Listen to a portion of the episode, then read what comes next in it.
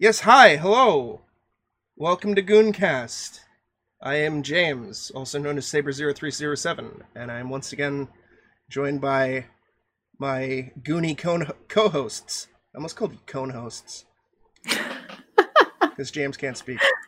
Uh, I'm Kat, also known as the Attack Cat on Twitch. Um, and uh, this is going great so far. This, this is Stellar. Stellar. Did you? I, I was just going to let you announce yourself, Lee. I thought we were just doing like names This again. is all so we- in. Hmm? Yeah, This this, is is all- this this is is not staying staying in, No, James. no, no, it's all staying in. Yeah, this is all staying in. What's up, Oh everybody? God. This is Lee Alder, the Valley Jester. I'm the uh, editor for the Saber Channel and uh, full-time hack fraud and writer.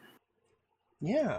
Oh yeah, I didn't. I didn't at all say that I made like a couple emojis, and I'm an art person, sort of. Well, that's why I gave you that pause there. I wanted you. I wanted to give you the, the appropriate professional moment to introduce what you do Ah. to the world, and um, stunned silence is what we were. What we Yeah, trying to- I don't. I don't really do much of anything. So uh, Ah, Listen, I'm There you go. I'm blaming Kathy. All right.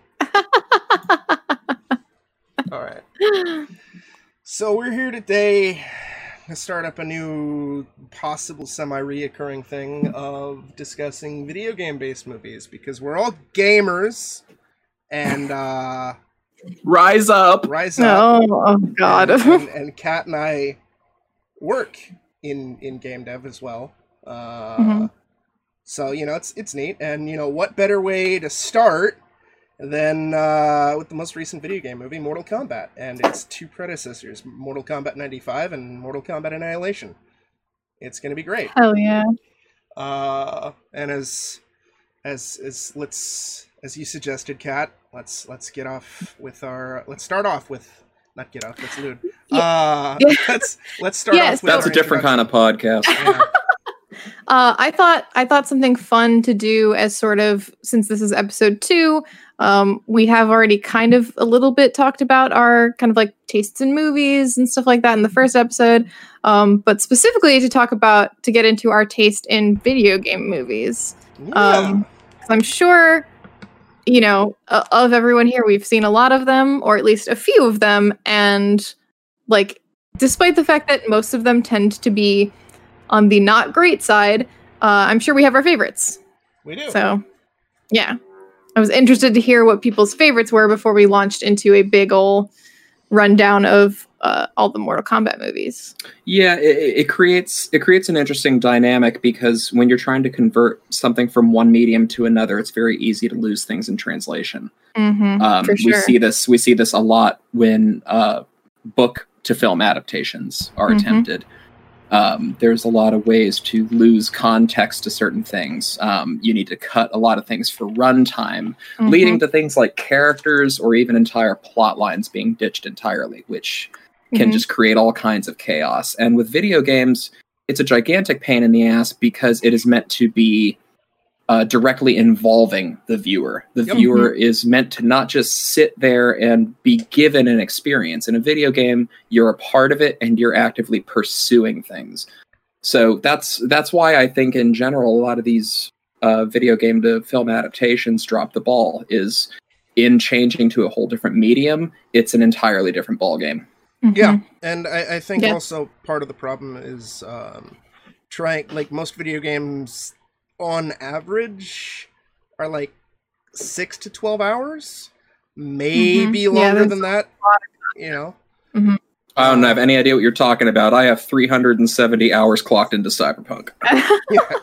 that's an exception. Holy um, and and trying to condense that into, I mean, granted, a good chunk of that is gameplay, but trying to condense Mhm. that into a ninety minute to two hour long movie is definitely an undertaking. Hmm Mhm. And plus, most of the most of the very good ge- video games incorporate their story into their gameplay. Yes. So it's it's it's a little bit tricky to to kind of like completely excise that without losing sort of like the spirit of what makes that that game good. hmm Um, what works as a game plot might not necessarily work as a movie plot just on its own. So I feel like especially with movies, you see a lot of extraneous things added. Um, I think uh, one of the biggest examples I have is the the Silent Hill franchise. Mhm. Um, there's a you know there's a lot of content there. There's a lot of narrative content in the Silent Hill games, but a lot of it is you know the sort of like environmental storytelling and the, the Yep. sort of like you know storytelling through your actions and through your kind of like divergent choices. Um, whereas you know they they kind of so I think um, I, I will not say silent. The first Silent Hill is one of my favorite video, or is my favorite video game movie, but is definitely one of my favorites. Mhm. And I think because of the way that, despite kind of like picking and choosing the narrative elements it takes from the games, I think it really captured the feel. Like I know, I know people critically kind of panned it a little bit because, like, oh, they misinterpreted Pyramid Head. He's not like this at all, and it's like, uh, yes, he's not. You're right, but like he's also one of the most iconic things about the franchise.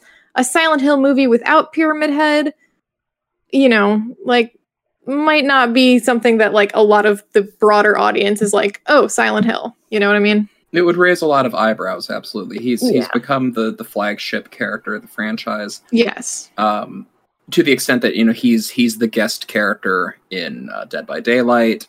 Mhm. Um, if a Silent Hill movie were to be released, you'd have a lot of the purists who are saying, "Well, that's accurate because uh, Pyramid Head would only exist if we were doing an adaptation of Silent Hill 2."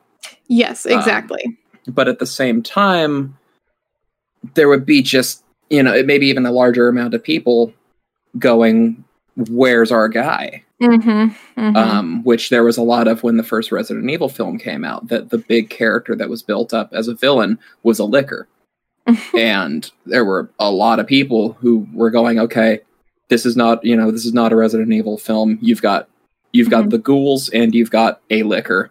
Where's where's the the you know the genetic experiments? Where's where's the tyrant? You know." Where's the hunter? Where's where's, Chris? where's Birkin? Where's Jill? yeah which not even to get into um too much of the the lost you know lost in translation stuff about that movie because I'll, I'll dig into resident evil on my turn quite a bit Mhm. um but as far as as far as silent hill that one is definitely on my on my list of favorite video game films i think Mhm. atmospherically it was able to capture a lot of the the mystique and gravitas that the game has Mhm. and did a good job of immersing you into it. And I got to give it credit, Yes. um, much in in the way that an actor in the Mortal Kombat franchise was able to shape a character. And I'll talk on Kano later. Um, the Silent Hill movie was one that really popularized the uh, the visual of going from our world into the other world Mhm. of things kind of like peeling and flaking away into ash. That was from the film. Yeah. I, I think that, that that element is kind of common of, of just taking element from a s of film and Mhm. incorporating it into the video game because that also happened with like the Resident Evil movie uh, with the laser hallway, and then we get the laser hallway in Resident Evil Yes. 4. Um, Right, right. Yeah, excellent example. I I have a lot of problems with the Silent Hill movie, but it also is on my list of favorites. Like I'm kind of easily Yeah. able to like throw ignore my my qualms with it. Like one of my biggest Mhm. problems with the Silent Hill movie is it took like this cosmic horror cult and just Mm. turned it into kind of generic extremist Christian cult, burning witches and Mhm. stuff stuff Yeah. like that. And like, that's not quite as Oh. interesting for me. And to be clear, none of us are talking about Silent Hill Revelation. Yeah, we'll get to Silent Hill Revelation when we do our Silent Hill episode. okay, good, good. Yeah, because we're gonna rewatch that. I haven't crap. seen that since theaters. ugh, Where you know what? P- Pyramid Head fucking fights Trinity from the Matrix. Yeah, Oh I'm, I'm gonna I'm gonna conveniently be getting eaten by a shark that day. Sorry, no, no, no, you're not. This was Oh, your idea, Lee. oh darn. This was your idea, Lee. We're fucking sticking through it, Lee. oh my god. Uh, Um, but yeah, well, so I guess uh, do you guys want me to go first then about what my favorite adaptation is? Yeah. Sure. Okay. Yeah, Yeah. yeah. I, I put together a top five list, and I'm just gonna kind of breeze through mine. So you just Oh, nice. Yeah, Okay. Yeah, I didn't. I didn't really put together a list because uh, I really only have one that I consider to be my my favorite, um, and it's. Uh, I, I did already spoil it for these guys, um, but it's kind of a funny one because it's probably one a lot of people don't really like consider. Um, but my favorite movie, live action movie adaptation of a video game, is the Japanese Ace Attorney movie. Um, and it is because I think it is the perfect casting, um, the perfect encapsulation of the entire first game. Like I think, you know, they they obviously had to trim a lot of it and kind of like, you know, cut things down a little bit, but like it really hits basically all of those beats. Um, the comedy is done well, the serious stuff is done well. I think honestly the only thing I would ding it points for is um its interpretation of uh Maya, who is the uh like his assistant. Um so in the games, she's like this very bubbly, like young, spirited kind of like kid. She's she's very like she's a spirit medium. Um but she's very childish. Like she likes cartoons and like superhero shows and she's like very into like going to eat junk food and stuff like that. Um but in the movie, um so I guess minor spoilers for the games. Uh one of the first cases you get in the games is that your mentor gets murdered and your mentor is uh Maya's older sister. Um, so in the games, for that first, that's the first time you meet Maya, and she's very like morose and sullen because she is she just lost her sister, and also she's being like held captive for her murder, like on trial for her murder, right? So it's like okay, she's going through some shit. Um, but in the course of that, the first game, like you get more of her personality as the game progresses because there's like a time skip and there's like you know there's more time between her sister's murder and later in the game. But in the movie, they can't really do that. So she's just morose the entire time. Mm. So that you, you kind of lose a little bit of her personality. But I I I forgive it a little bit because I'm like it makes sense to me in the in the narrative of that particular movie. Kind of what Lee was saying earlier, how like um how you know how it's you know you have to sometimes cut down things to just mm-hmm. make it fit into a i think that was an example of they had to cut it down and yes her character suffered for it because she's much more dimensional than just oh i'm sad my sister died um but for the purpose of that movie it, it made sense to me mm-hmm. sure, like sure. edgeworth edgeworth and phoenix are glorious the main bad guy glorious it's it's just it's perfect Nice. Well, that's always one of the most satisfying parts about an adaptation that rubs you the right way is mm-hmm. the casting. To see when some casting gets done properly and you can get to experience that that moment of like, wow, that really is the character from the game.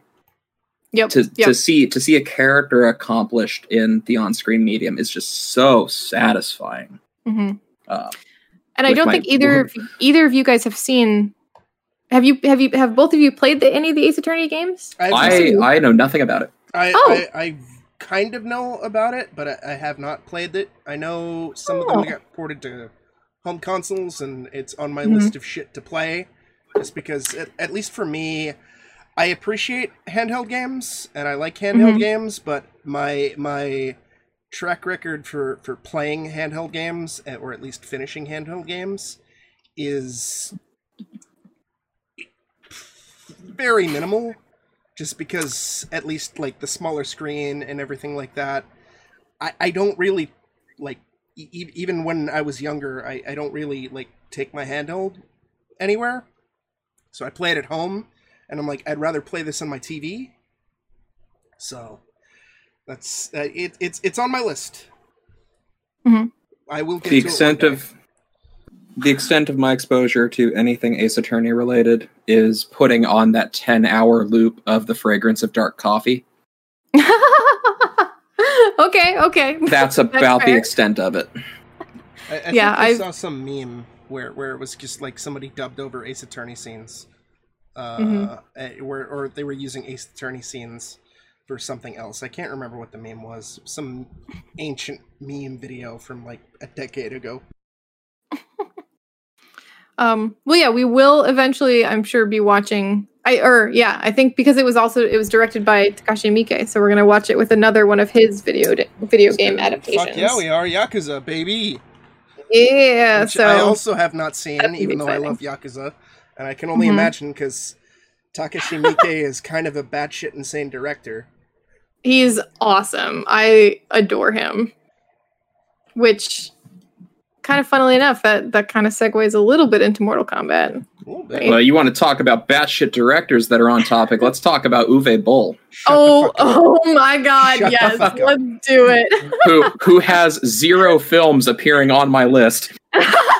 But I just want to put in for context. I have never been more fascinated by a director as a human being. Mm, yeah, I do not like a single one of his films, but god damn it, I respect that he made them.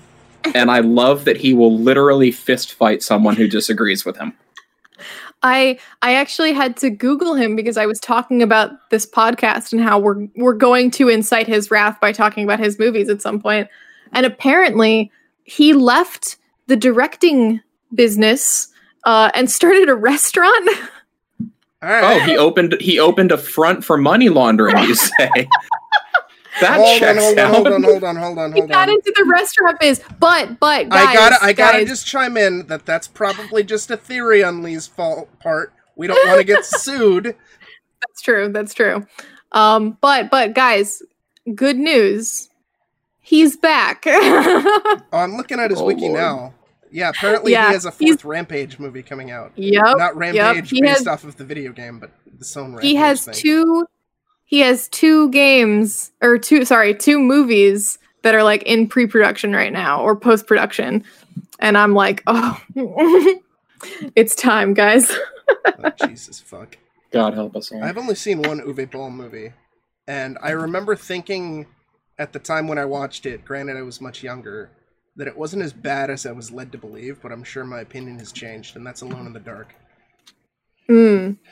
Well, we're going to watch that one. Well, Alone in the Alone it in has the a Dark one has percent on Rotten Tomatoes. It's the worst reviewed video game based movie of all time. it Hell it yeah. has it has my favorite uh jump into uh into credits music of all time which is the movie's like in its final five seconds it's got its big last moment of i think it ends on a jump scare or like a light trick or something and then cuts to black and then just out of nowhere i wish i had an angel and nightwish comes in and you're just like what the fuck is happening yes. it's Yes. brilliant Genius. Oh, and uh, yeah, as long as we're going through his catalog, uh, I gotta throw I gotta throw out there for everybody listening at home uh, what I believe the greatest line of film dialogue is of all time. Keep your Citizen Kanes, keep your Casablanca, get rid of that shit. House of the Dead. It's a big face to face moment between our hero and the villain. The villain's this immortal undead lich, and he's he's he's got the hero at, at a disadvantage. The hero says to him, You did all this to be immortal. Why? And the villain gets nice and close, like he's about to lick his cheek, and just, So I could live forever. Fucking brilliant. Print money and throw it at this man. God damn, that is good. Why else would you want to be immortal? Why not? I it's it's it's the perfect it's it's like when Zeppeli asks Dio like how many souls do you have to take for your hunger to be satisfied and he just says how many breads have you eaten in your life like it is it's fucking preem it is so good hmm Womp womp. but yeah Uwe Uwe's legal team is going to find me now Yeah. Yeah. Yeah. Um, I want to bring up a really controversial one uh, because let me just buffer the following statement with this movie is a gigantic piece of shit. However, boy, do I love the original Doom movie. Doom is the shit. I own that on DVD. Doom I saw it in theaters and I bought it on DVD.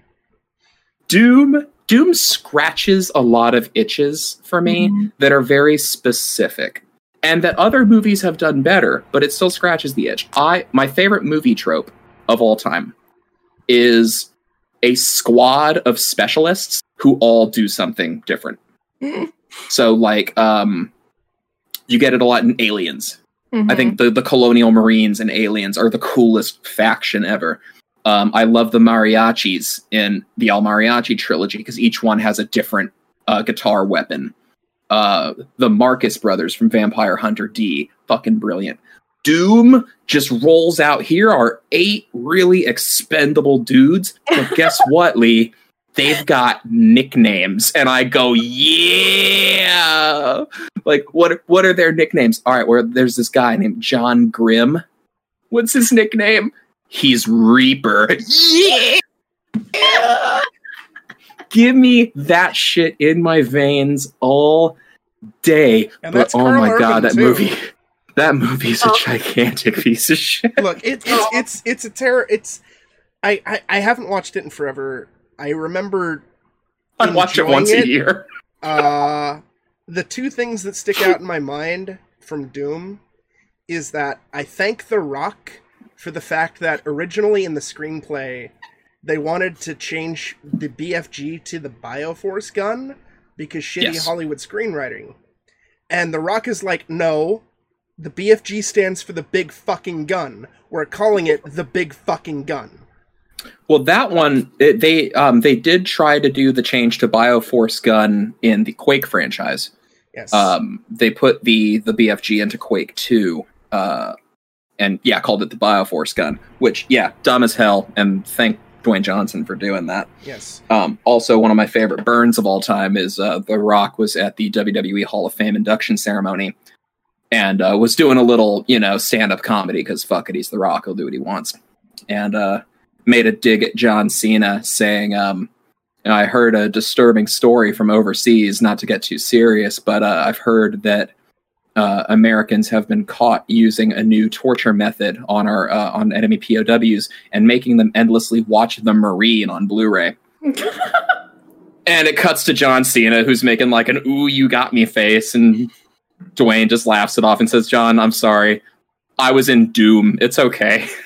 Perfect. uh, and that that's uh, speaking of The Rock, though. Uh, that's the other thing that sticks out in my mind about Doom is the whole uh, when when he goes big bad and he goes Semper Fi, motherfucker. Simplify, motherfucker, loyalty to the core. Fucking god, that that movie's it's it's so oddly charming, and I don't know why. Uh, Yeah. And I don't even like the first person sequence, which is what it was kind of known for. Is the um, for those who haven't seen it, in the third act, the movie becomes a first person shooter for about five minutes, and it's visually it's really odd and jarring, but it was cool that they did it. I fucking hate that. I'm like, nah, just get get back to the schlock. Yeah. Uh, so James, what do you what do you got for us?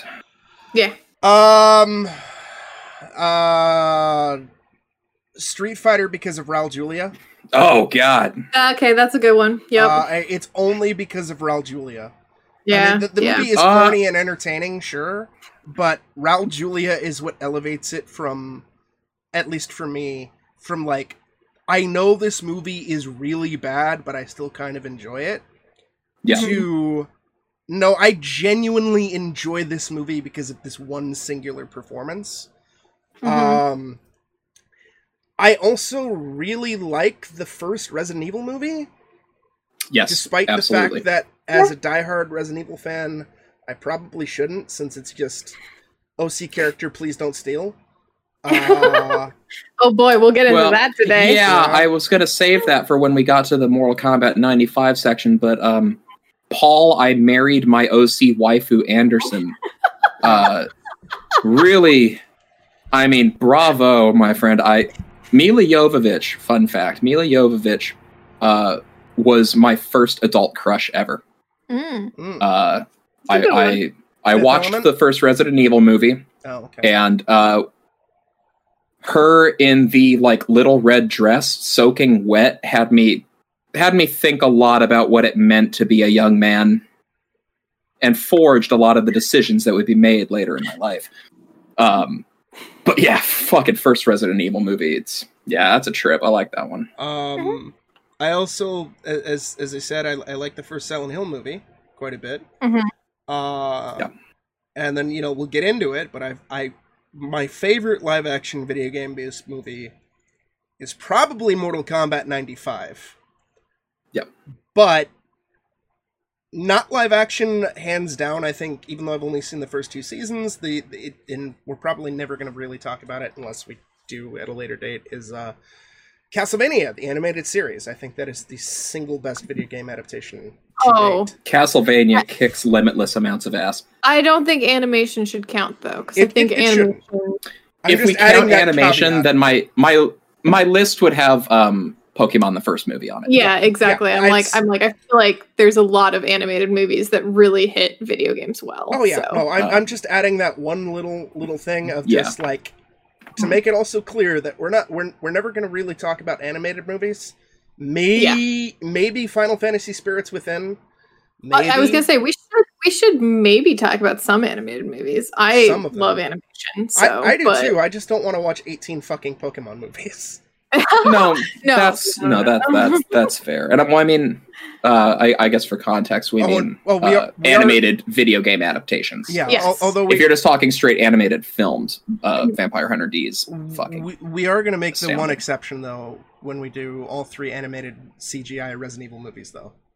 Cuz right. Yes, we have to because it's Oh, absolutely. it's in Resident in preparation for that uh that new CG series, right?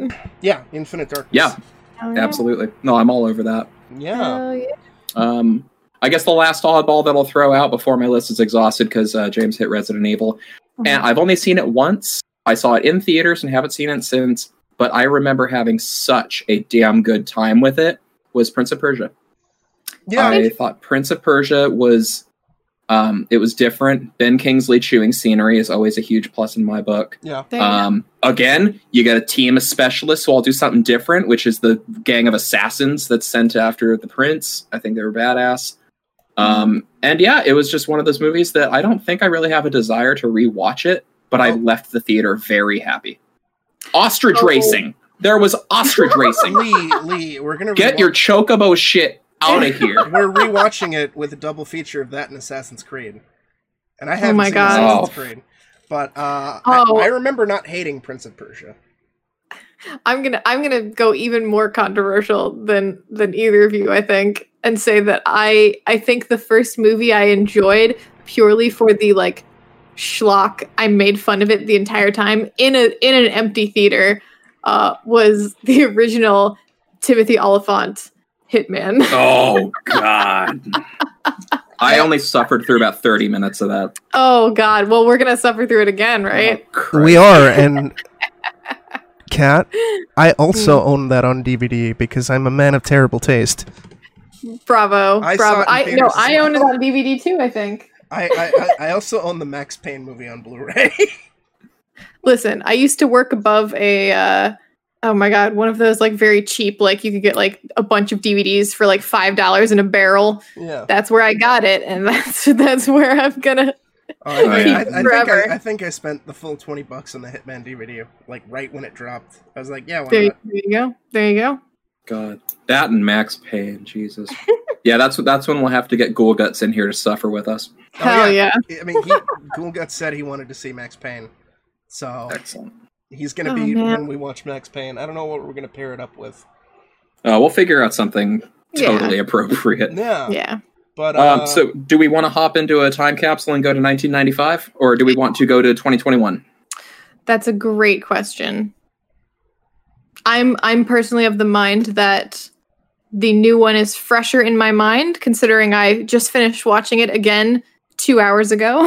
ah, another Yes. viewing. Mm, yes, wi- uh, my my fiance also wanted to see it, and um, and he's not uh, he's not big into riffing movies, so uh, but he definitely wanted to watch it, and he sat there and riffed it with me. So you know, Oh, he's a he's a liar, but uh, it was it was it was equally fun the second time around. So uh, my vote is to to jump right into.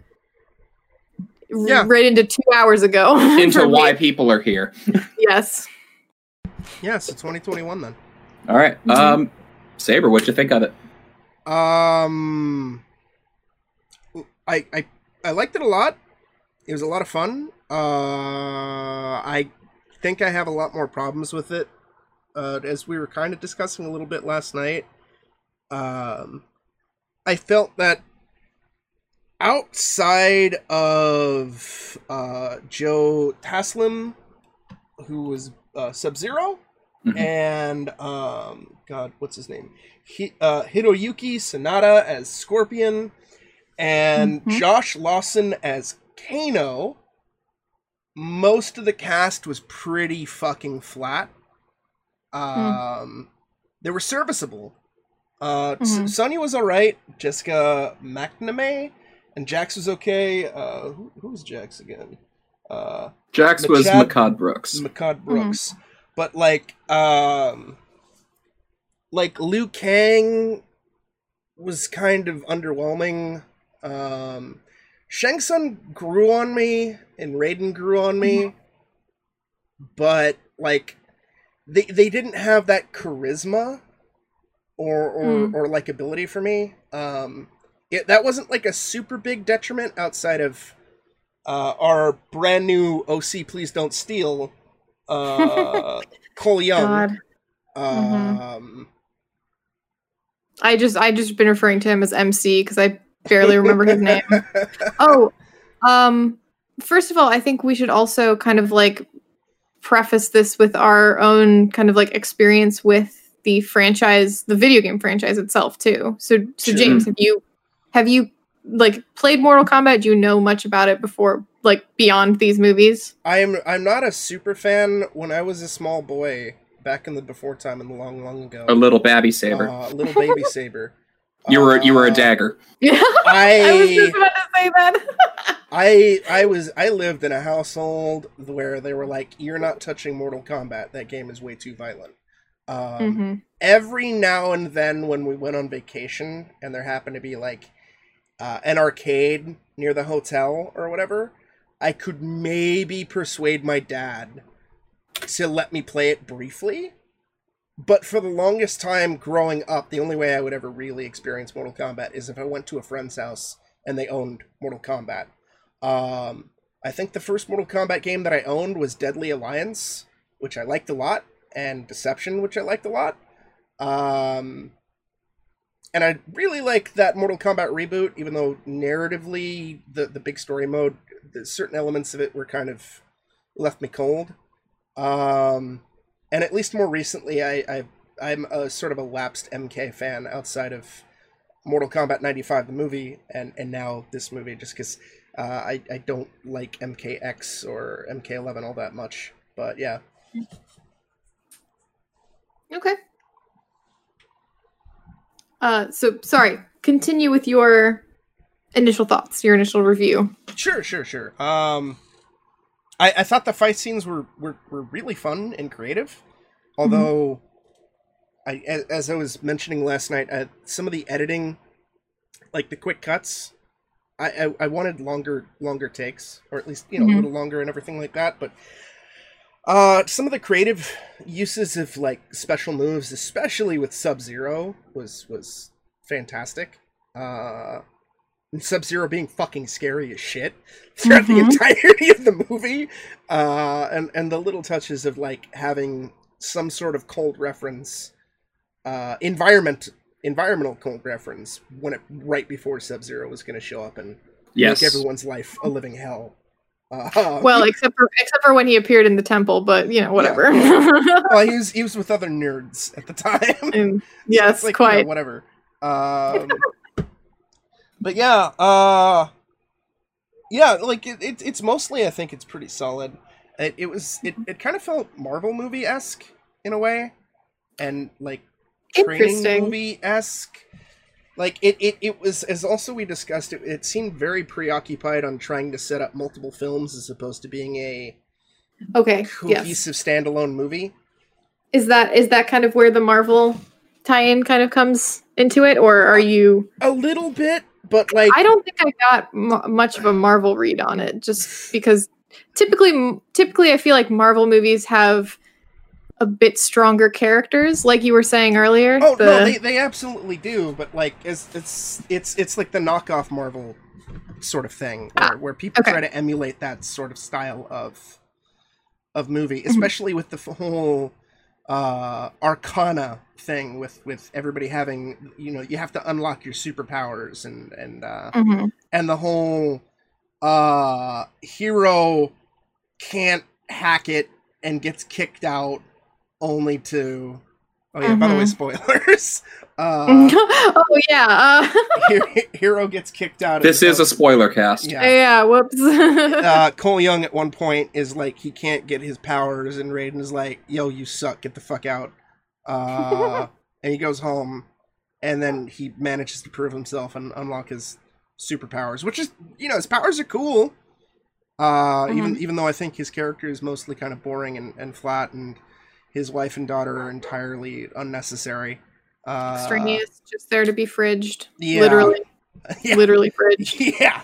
Um, it it just felt I don't know because like like it, it it's I, I don't want to go too much into the 95 film because we'll get there uh, but just like I don't know it, it it's it just felt like like the the the it was trying to do that but in an R-rated fashion I mean at least we didn't get a baby-faced motherfucker who forgot their plot I'll, I'll, I'll yeah, that. exactly. Yeah.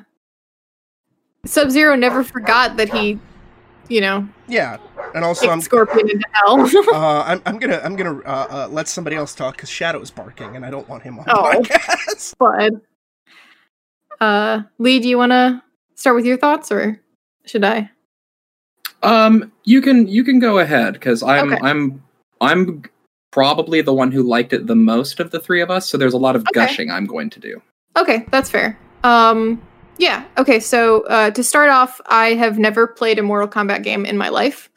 Um, I've just never really been a fighting game person in general. I think the Mhm. only one I've ever really touched is like Smash Bros at drinking parties. um, Oh dear. so yeah, it's just kind of like I, I I'm not um incredibly familiar with the the lore and the characters and and all that stuff. Um, but that was kind of why Saber and Lee kind of looped me into this um uh this watch these watch parties because I am completely new to everything and I have no pre-existing sort of like you know I'm not um I'm not a fan of the franchise so I won't give into the fan service and I won't like you know I just like a like a neutral a neutral entity sort of thing.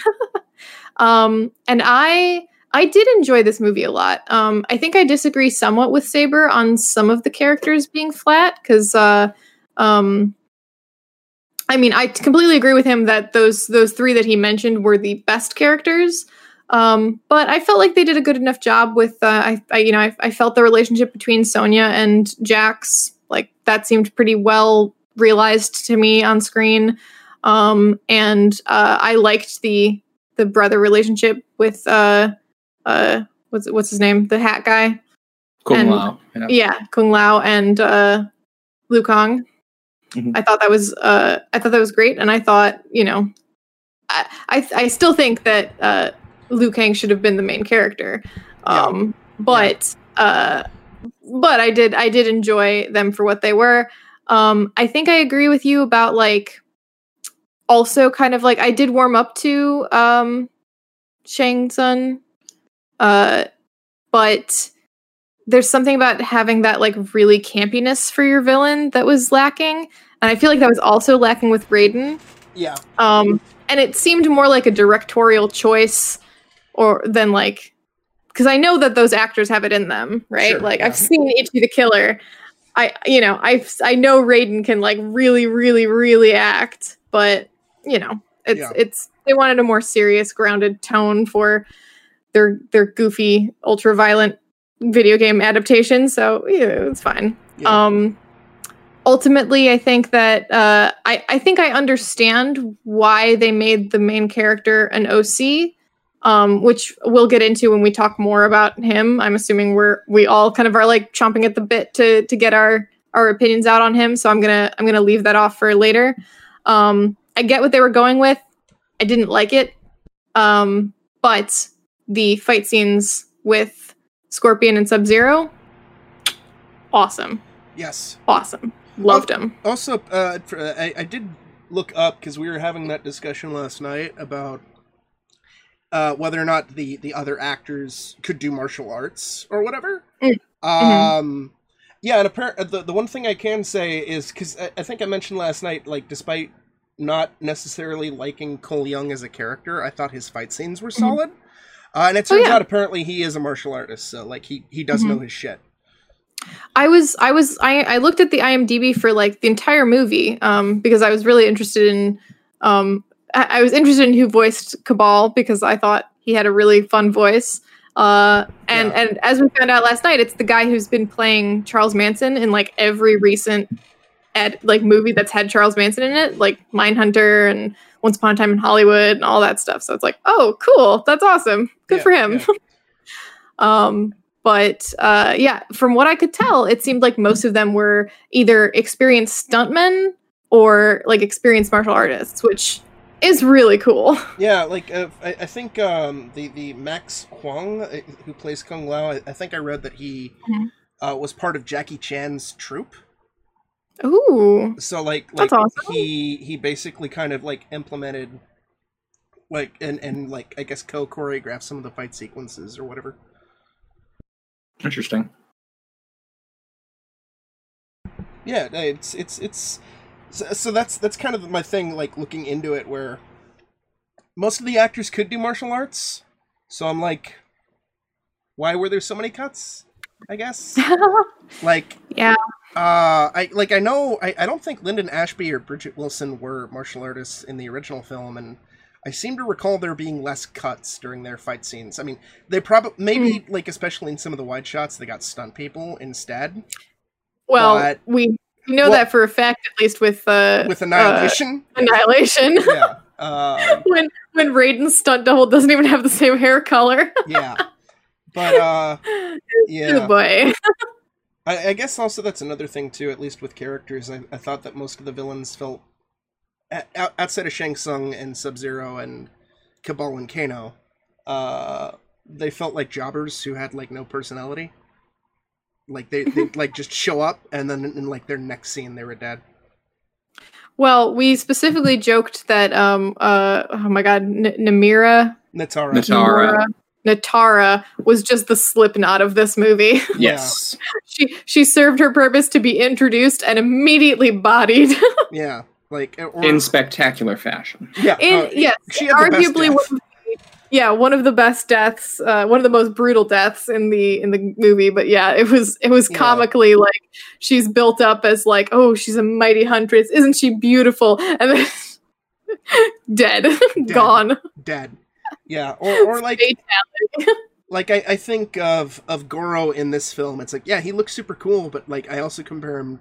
It's it's really hard not to compare to the '95 film, but like Goro in the '95 film had much a much bigger role and presence yeah.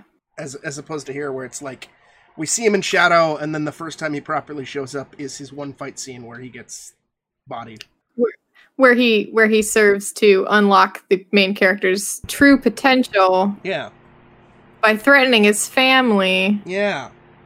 I mean, don't- Anyway, I, I I I do I do like this film. I just yes, yes. We're we're complaining but uh somewhat lovingly because this was a very enjoyable ride. yes. But let's get to the gushing. Lee, what did you think?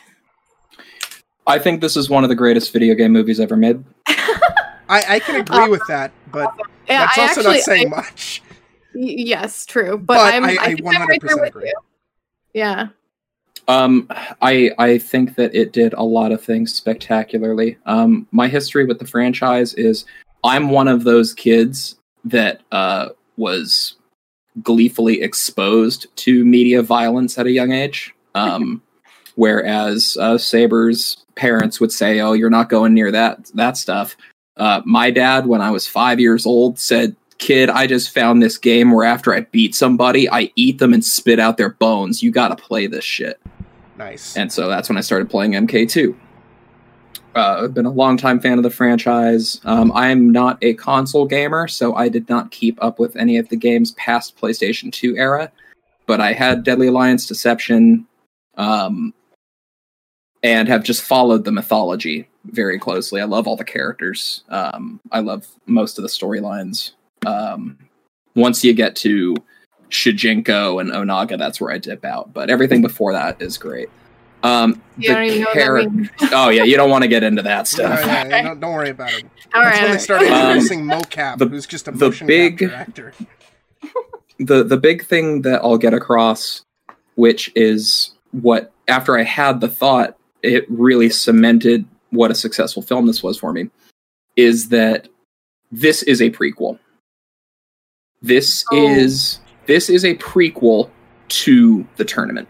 Yeah. This is Mhm. not a substitution for it. Mhm. Um, the next film, which will absolutely be greenlit based on the reception so far, um, will be the proper tournament, and everything has been set up. Um, you've got uh, you've got sort of the the the line in the sand drawn between good and evil. Raiden and Shang Tsung have had their their big moment. Mhm. Um, there there was uh, concern that Liu Kang should be the primary character because he's the chosen one. He's the one who wins the tournament, and that's the role that he will fill in the following movie. Um, Mhm. Cole Young is he's he's an easy character to cast in a negative light because of the controversy. When you have an established franchise and you decide to make your protagonist a new character, it is extremely polarizing. It it is not an easy thing to do. Um, I I have a counter argument for that, but I don't want to interrupt your train of thought. Just just No, it's it okay, you can go ahead. to- Well, so my my counter is I think that you can also really fuck up making a an established character a main character if you choose to change enough about them to make them like a like a noob, right? Like say say that say that this movie Mhm. um did everything the same except the main character was not an OC. They made they made the main character Liu Kang like like they did or Liu Kang like they did in the um in the you know 95 one, right? okay. Yeah. Um and you just made him related to Scorpion? Ha- like that would have sucked, right? Right. Yeah.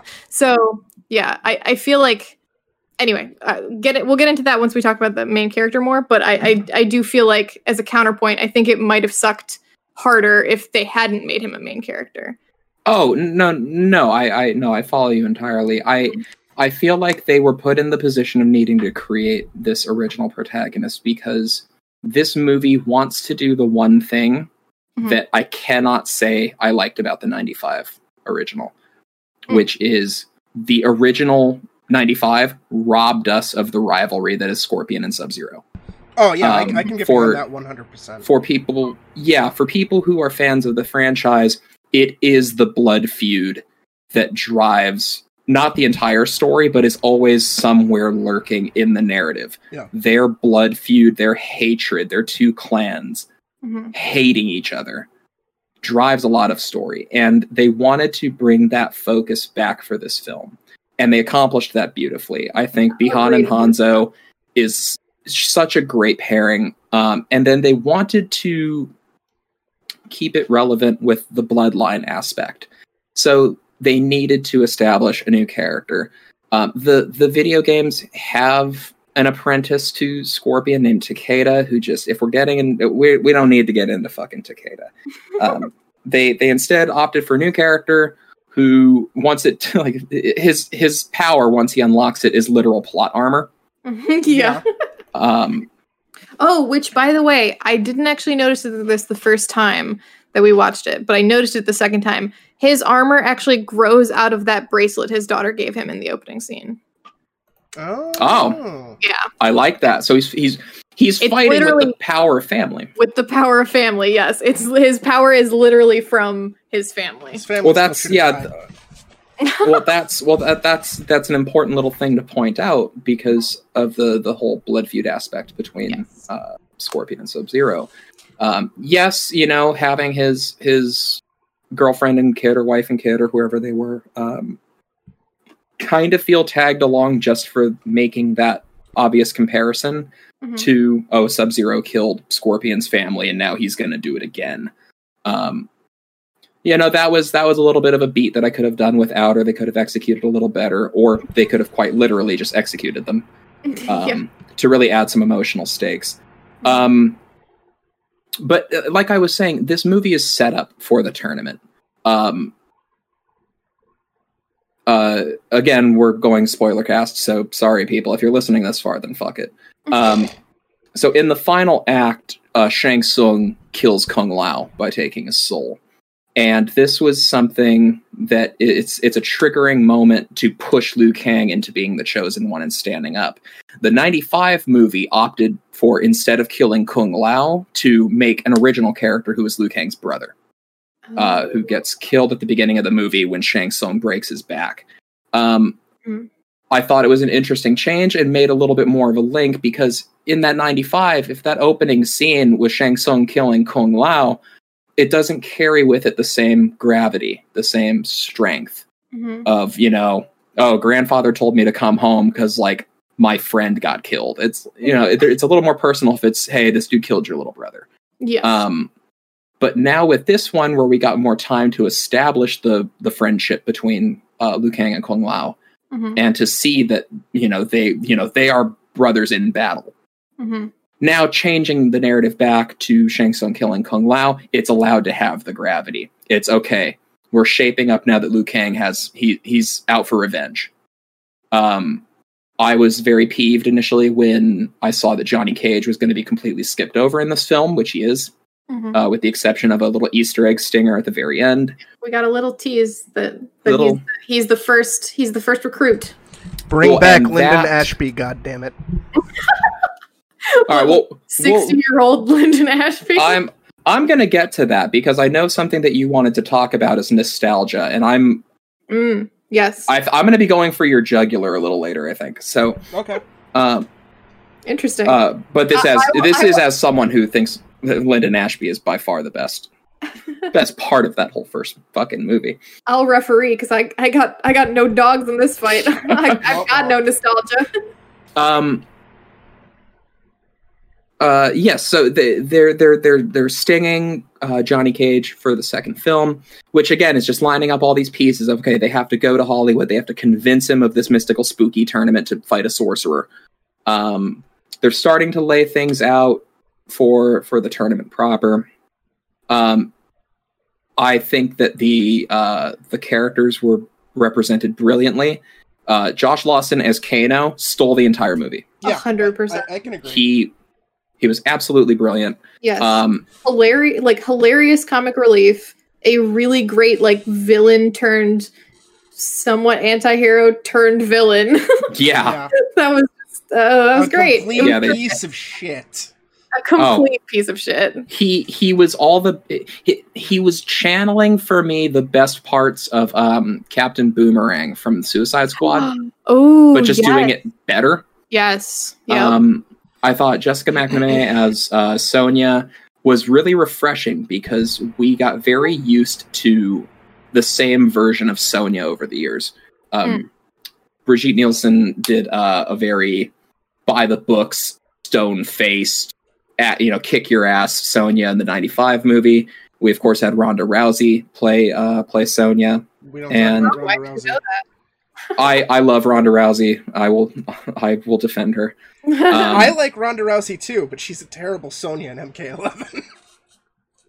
I, I think that uh, this performance that we got from Jessica McNamee was a new kind of Sonya that was really refreshing to see.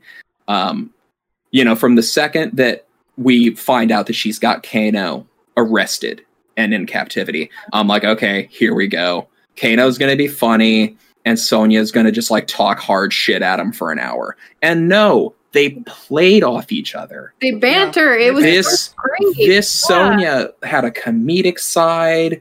m- Fucking killed him with a garden gnome. I mean, I Um, I honestly like one of the biggest laughs I got out of the movie was her being like like her being offended at his comment about her her living conditions and Yes. then and then when the main character is like you actually have 3 million dollars she's like look where I live do Oh, I look fuck like I have 3 million dollars and it's, I- it's just like oh I live in a double wide in like a fucking junkyard or something. Get out of here. yeah exactly and it's just like wow yeah no she's got some comedy chops too Yeah, it was. It and was I, I I did really think that her relationship with Jax. Yeah. I thought they they played that really well, and I felt that when you know he he kind of unlocks his arcana of sick robot arms. yeah, his arcana of turn my little baby shitty arms into big manly robot arms. Big man yeah, robot. by yeah. by like helping her get out of the get out of the rubble. hmm Yeah, great. and I, I liked the change of having Sub Zero be the one to take Jax's arms away, Yeah, that um, as opposed to shoehorning in Ermac, who we don't need right now. We don't need Ermac No. at this point. Um, I- not, having not having no context for the actual lore, I Mm-hmm. Was just like, this fits so well. Although there was that moment where uh where Jax was like, "Oh, like send me after uh General whatever, General General something." Rico. I don't. oh, Reiko. thank you, Yep. thank you. Yes, send me after that guy because I've got a personal beef with him, and I'm like, you have a personal beef with the guy who slapped you once, not the guy who broke both your arms off. yeah, Yeah, that's that's fair, but you know they had to divide the fight up. And Yes, shout and- out, shout out to Reiko, who is Yeah. played by one of my favorite giant meatheads, Nathan Jones. Mm. Oh my god, I love me some Nathan Jones. He's he's the go-to casting for all right. We've got a martial arts movie filled with people who are like five foot eight. We need some dude who just looks like he's gonna unhinge his jaw and devour them whole. Called Nathan Jones.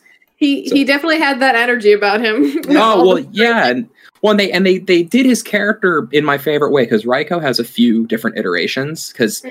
he's changed a lot over the years. Sure. And what what they settled on is thankfully what they followed through with in the movie, which is he is a total fanboy weeb of the Emperor Shao Kahn.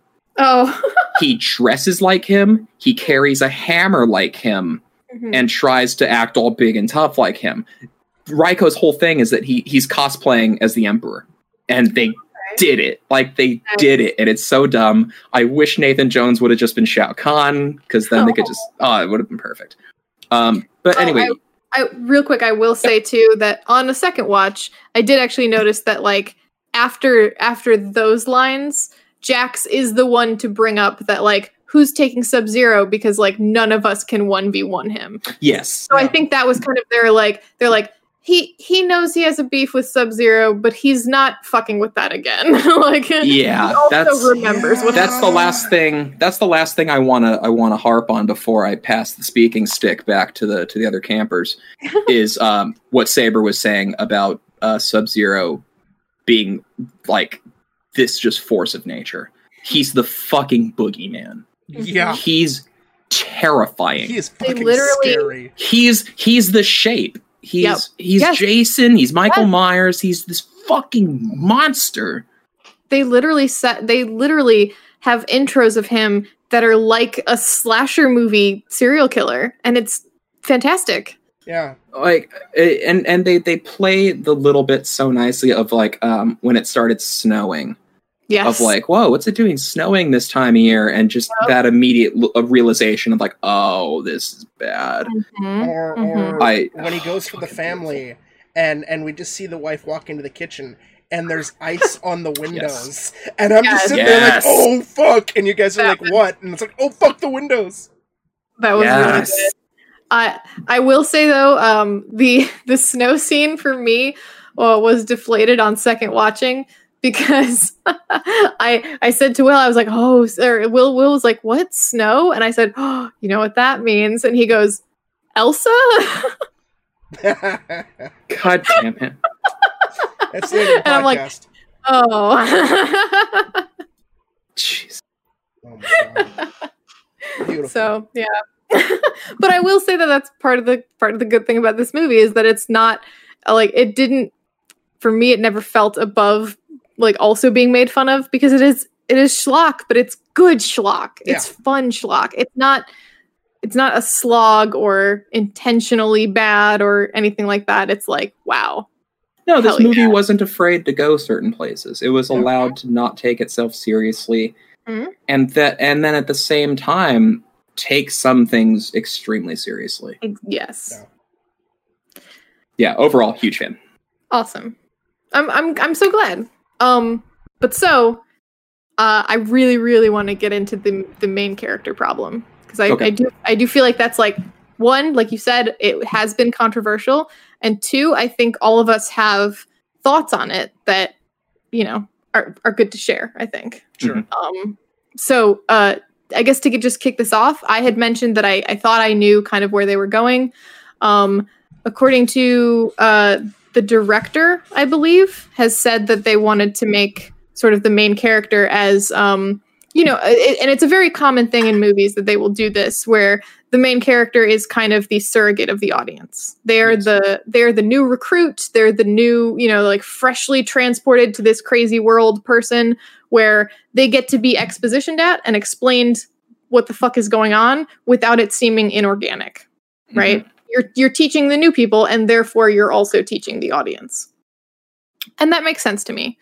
Um on and the other side of that is I think uh, also part of it is that with a with a roster of established characters, um, even even coming from me, like somebody who does not you know know the franchise that well, uh, Mortal Kombat is still uh, enough of a cultural like mainstay that you know I, I see somebody and i'm like oh yeah i know this person shoots fireballs i know this guy has lasers you know like mm-hmm. i know the superpowers that these people have right like at least for some of the big name guys um and especially for fans of the series uh if you had an established character and you know the the Liu, Liu Kang is is saying like, oh, you have to unlock your arcana. We got to figure out what your powers are so you're you can actually fight these guys.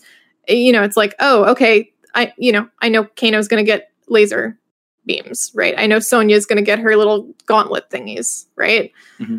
Um, so I think part of it is also just as far as the narrative of the movie, having a few little like surprises along the way for the audience, even the audience that's extremely familiar with the source material. Yeah. Um, so I like like personally I loved that that, you know, we had that direct relation to Scorpion because I loved the Scorpion bookends. Yeah, I, I really I, I, appreciated both of those fights a lot. I think those um, are my think, two favorite scenes in the movie. Yes, I, I, completely I completely agree. Honestly, like yeah, the the um you know the actors playing Scorpion and Sub Zero are both fantastic, and I think they did a really great job of bringing that rivalry to life. Um, and yeah, I like tying it to the main character made sense to me. Mm-hmm. Um, and yeah then then you know like again on my second watch having that reveal of like oh his power is literally coming from his family. It's literally coming from his blood. Like you know not not actually like the fluid in his veins but actually like hey my daughter made this bracelet. My my super armor actually grows out of this bracelet. Like that's i'm like yeah i can dig that. Mm-hmm. and we got kind of like you know you did get the very generic like okay like you're getting shunned to an island or you're getting you know, you're getting kicked out to go figure out your powers and then you can come back kind of thing. But we had a little bit of a surprise of, oh, like this is what his power is. Yeah. Right. It, it's it's just a little a little bit of an extra, you know, to to give you a twist that you wouldn't have gotten if it had just been uh, an established character gaining powers you already knew they had. Or mm-hmm. worse, an established character and they still try to do the surprise thing and give them different powers, and then people are up in arms about that's not what he does in the game. yeah. My yeah, my only nitpick would be that Cole Young's power needed to be a little bit more related to um to the Hasashi bloodline. Mm, um, if they okay. wanted to go with the armor, maybe like bone armor. Mm. Um, well, something so, something to that extent. You know, that's that's a super yeah. nitpick. Um, I, so I I again on second watch, he has random like nightmare flashes of like like the the the dagger. Right. And the the pattern that it knits over the dagger is the pattern of his armor. Oh neat. So oh okay. Oh yeah. i like that. And it's, then yeah once i kind of piece together like he's got one bladed tonfa not 2 mm-hmm. and like the bladed tonfa is supposed to be the scorpion's tail. Yes. and the other one's a regular uh nightstick for like apprehension so like the claws of a scorpion mm-hmm like once I started to like piece that little thing, I'm like, okay, this is pretty cool. But I think yeah, they could have gone a step further. But with yeah. with explaining that armor design, okay, that's not bad. I kind of like. Yeah, it. yeah. But but I will say it's it's like it's subtle, and it probably could have been a little bit more like put forward so the audience noticed it because sure. I, I, definitely sure, did not yeah. notice it the first time through, and seeing it the second time, I'm like, oh, that's the pattern of the armor he gets later. I get it, you know, like. Yeah, and and to play devil's advocate, I do think the movie does suffer from some pacing issues. Um, yes. I think that once they get to Raiden's temple and start their 80s training montage, um, that could have been tightened up a lot better. Mhm. and I would have liked to see a little bit more variety from Outworld than just throne like looming over a void. Yeah. Mm. Um, Outworld in the 95 version felt fleshed out and horrific. Like, Mhm. this is the place where the merger of the realms is going to happen, and there's pieces of like broken Chinese architecture everywhere. It's like, this is spooky. Mhm. There's people running around there that, once you think about it, it's like, well, of course, Outworld has its own inhabitants, but you never get a good look at them. And you're Mhm. like, who are these fucking creatures that are just skittering around in the night like crackheads at 2 a.m.? It's like, what are these things? Uh, so I would have liked to see a little bit more on on Outworld, or at least, and even just like a, a passing reference to the Emperor to to set Kahn up for whenever they decide to introduce him. yeah. Mm, uh, okay. for for me with with Cole, like my my main thing is just like even with the connection to Scorpion, just he doesn't really have a connection to almost anybody in the cast. Like I, I don't feel like any sort of bond with like between say him and Sonya or him and Jax, uh, or him and Liu Kang or or anything like that. And his stuff with his family just feels really underdeveloped. So it's like I, I get what they're going for. It's Mhm. just a lot of the stuff like, and I I don't necessarily, even though I, I I I am under the idea of like, well, like the '95 film already had kind of audience surrogates in the form of Liu Kang, Johnny Cage, and Sonya, and everything like that. Um, I I just don't really feel as though he carried the film as or, or he had the depth that he should have. Like there's elements of it there. It just wasn't strong enough to make me super invested in him and i am hoping that you know presumably you know he'll be back for a sequel or whatever they could like flesh him out a hell of a lot more and make him stand on his own and give him more character relationship stuff hmm but like like a lot of the extent of just like oh his daughter watched him at the MMA And it's like dad use your uppercut and then he didn't Oh. do it and then in the The girl amount- fight the dad amount of use ADR the Yeah. amount of ADR lines in this in this movie was hilarious. yeah. um and and like the whole um like we, we were discussing this last night the whole Cole Young unlocking his powers by watching Goro almost kill his wife is is already it was already kind of done with you know Jax trying to save Sonya. It, it's similar not quite the same thing but just that emotional thing of wanting to save somebody. And I, I I felt it more with Jax trying to save Sonya because Sonya and Jax despite their limited screen time, they they felt like they had a connection and everything like that. Um, whereas with Cole and his family, it, it just I didn't really have that, and I think we could have also just as easily had like as as we were talking last night of Cole getting his superpowers just of not wanting to fucking die. Mhm. Mhm. Like Um, do I- you do you think you would believe Cole's relationship with the main cast more if, um, let's say the second fight of the film wasn't Jax and Sub Zero, it was Cole and Jax yeah, against Sub Zero. I, I I think so.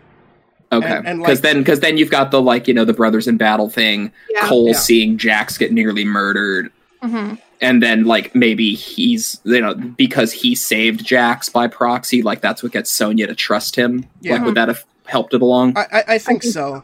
Okay. Yeah. Out, outside of Actually, just yeah, that's, that's a that's a great script doctoring. I think if Yeah, that's what I would've he had actually been like you, you then run into the problem of like oh, which technically is still a problem in this movie, which is if Scorpion or sorry if Sub Zero is so obsessed with ending Scorpion's bloodline, then it's like why would he not just straight up murder this guy? Um, especially when he doesn't know that he has powers yet and doesn't know, uh, like you know, he's still a fresh baby face in the world of Mortal, Mortal Kombat. yeah. Um, but yeah, I think I think with with some clever writing, like you know, possibly Sonya swooping in to save the day or something, or I don't know. Some, I, I crazy. yeah, you've got the right idea. Like a a few Yeah. changes needed to be made to establish. I think um, Cole's reputation. Like yeah. for a storytelling perspective, him losing his MMA fight, obvious. You ha- you have to do that. yes, But Yo, have him have him team with Jax and both get their asses whipped by Sub Zero. Mhm. Um, but that gains Sonya's trust, and Yeah. then have Cole be the one to kill Reptile.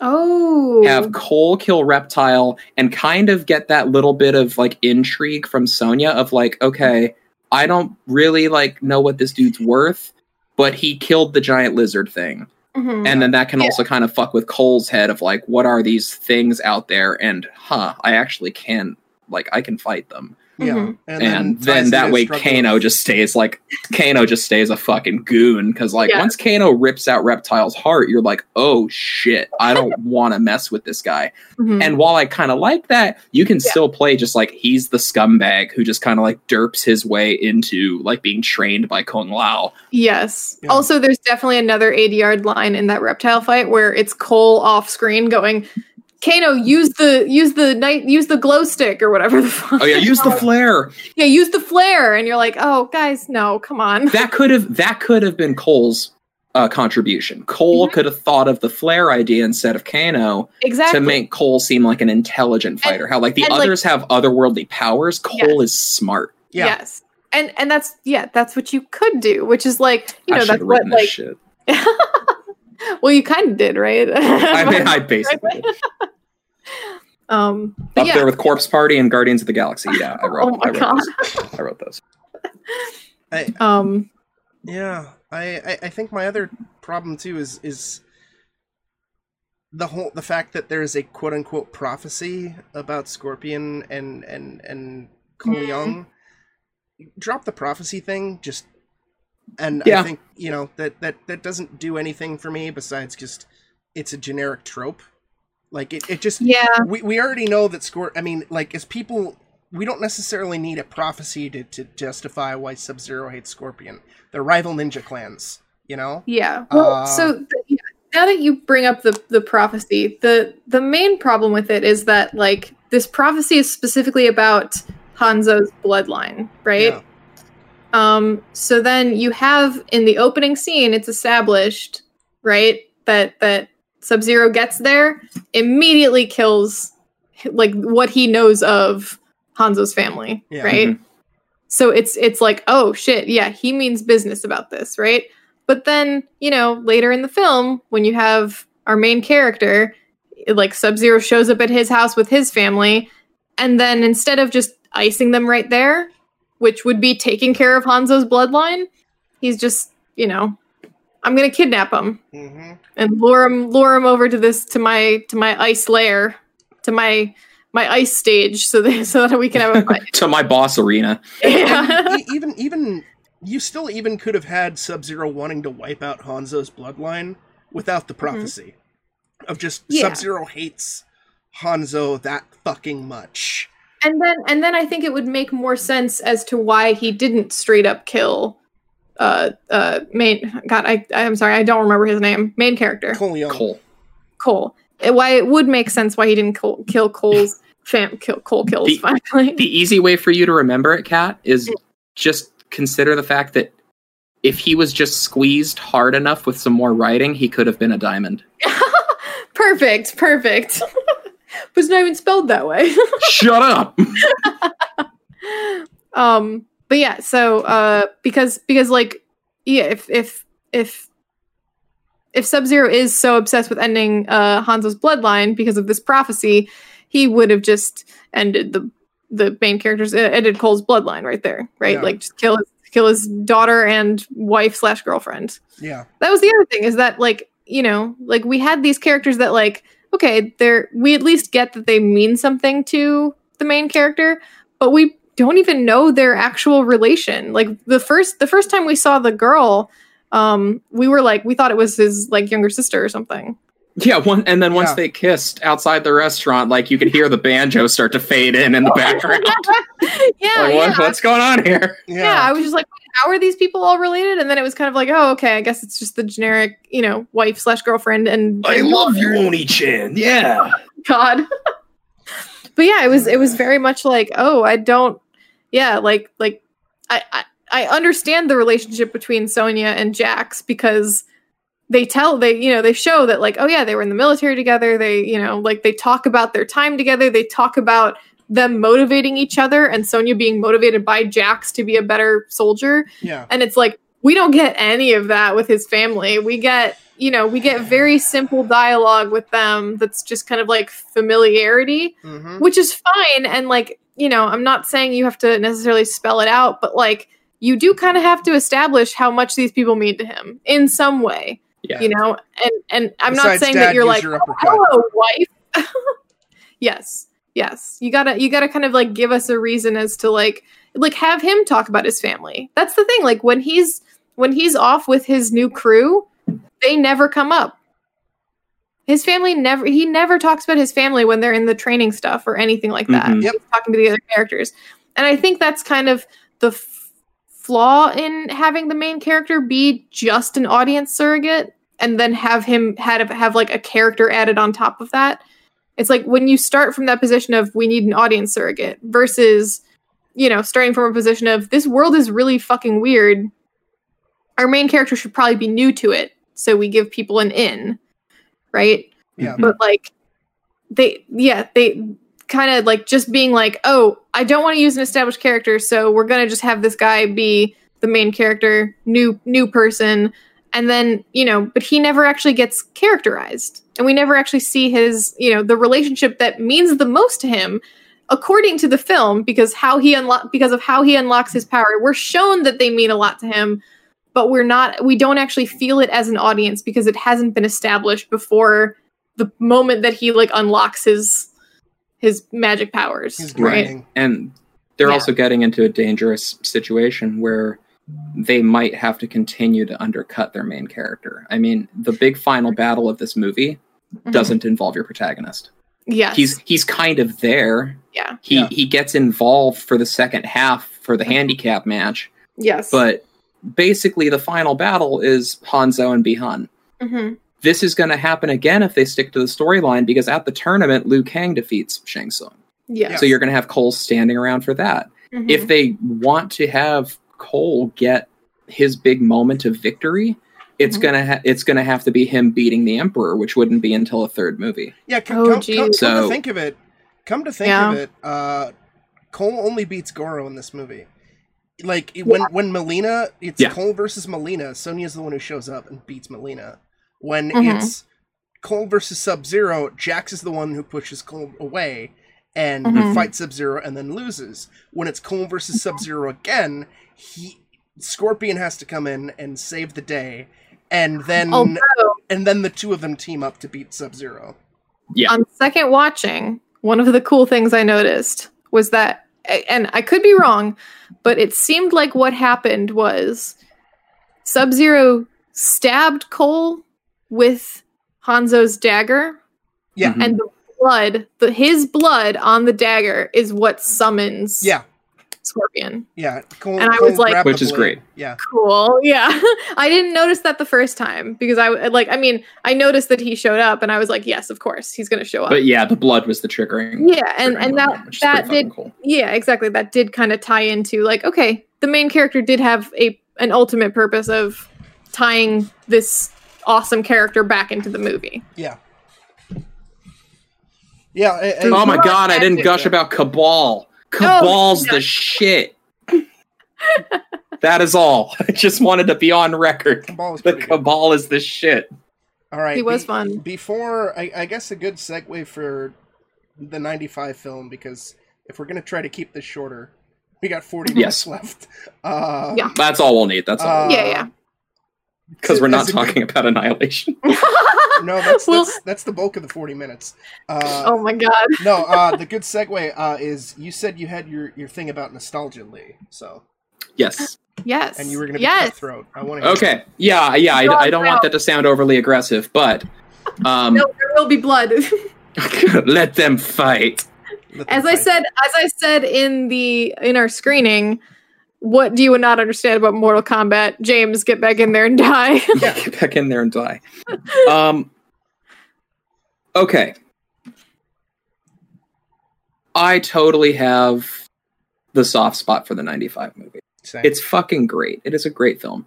Um, I was I was very surprised to uh, to hear fellow hack frauds at Red Letter Media uh, say that no one really likes the 95 movie. You just remember it really fondly. And no, that's objectively wrong because we just rewatched it and I still fucking love it. And and Kat had never seen it before. Yes. Yeah. And, and I I genuinely enjoyed it a lot. And I also have no frame of reference for the games either, so it's it it's triggering no nostalgia for me. I just, you know, Yeah. I was just Now- like this is a fun ride. Now, here's the beauty of it. And here's where the nostalgia kind of kicks in. The casting for that movie is only really about 50% brilliant Hmm. as far as casting for the characters. What was done with them has kind of become lasting and iconic. If you're purely casting Liu Kang, Robin Shou is fucking perfect He's to the perfect, T. Yeah. If you're casting Johnny Cage, Linden Ashby is one of my favorite casting jobs of all time. Um, Brigitte Nielsen, I think, was a little like a little wooden, but still a lasting performance. Okay, if you're casting the Chinese god of thunder and lightning, I'm sorry, I don't care how much you like Christopher Lambert. That is ridiculous casting. Oh, it is ridiculous casting. Don't do not get me mm-hmm. wrong. But but he's great. It's it's it's ridiculous fucking casting. He's 100%. you say he's great because it is it's a lighthearted charming role Yeah. which the character is not No, the character Raiden 100% was- not. raiden was presented very faithfully in this new one No, absolutely, absolutely. I will 100% give you that.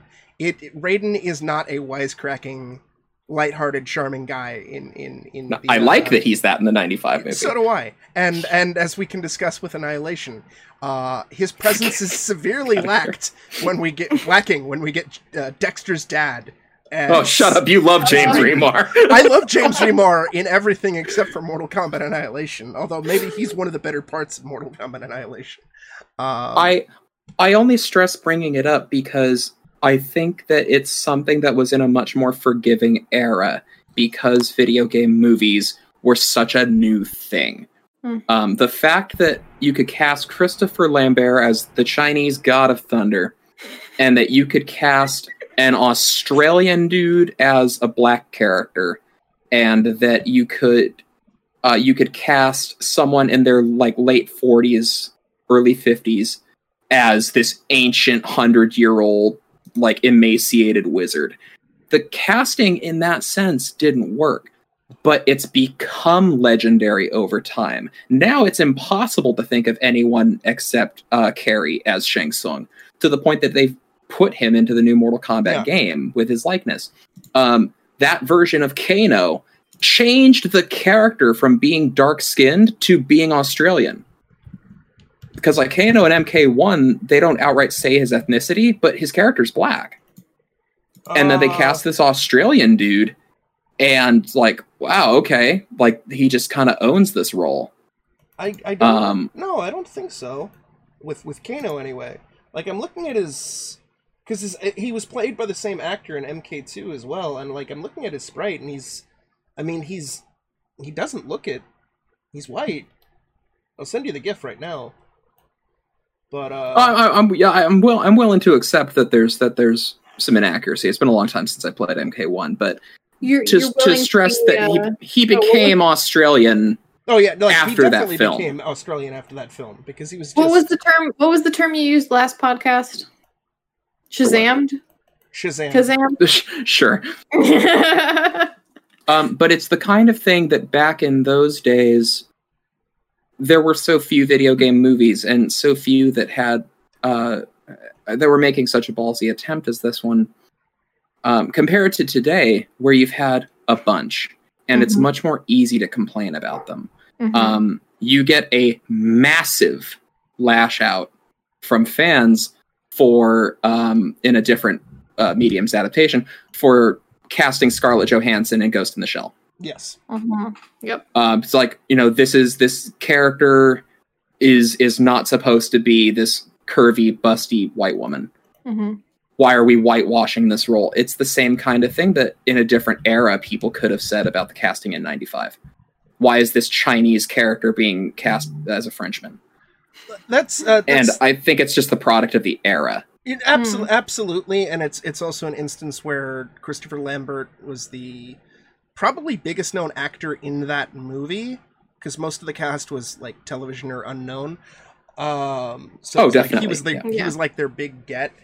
Uh, the Scarlett Johansson thing, it's super it's super delicate, tricky situation as well. Like it it could have worked based off of how it was presented like writing wise because like at least I'm not super well versed in Ghost in the Shell, but to the best of my knowledge, Major Kusanagi picks her body or like and can adjust it as will or whatever. So it, it it could have even worked as like a critique of whitewashing in cinema or whatever. You know, Mhm. like this is the body that she chose or, or whatever. But uh, to the best of my knowledge, the Ghost in the Shell movie just kind of shits the bed all across Yeah, the board. sure. Uh, Well, and that was just one example picked Yeah. out of a hat of Oh, a yeah, no, problem that's absolutely. rampant. A quote problem Yeah. in a lot of recent Um, casting.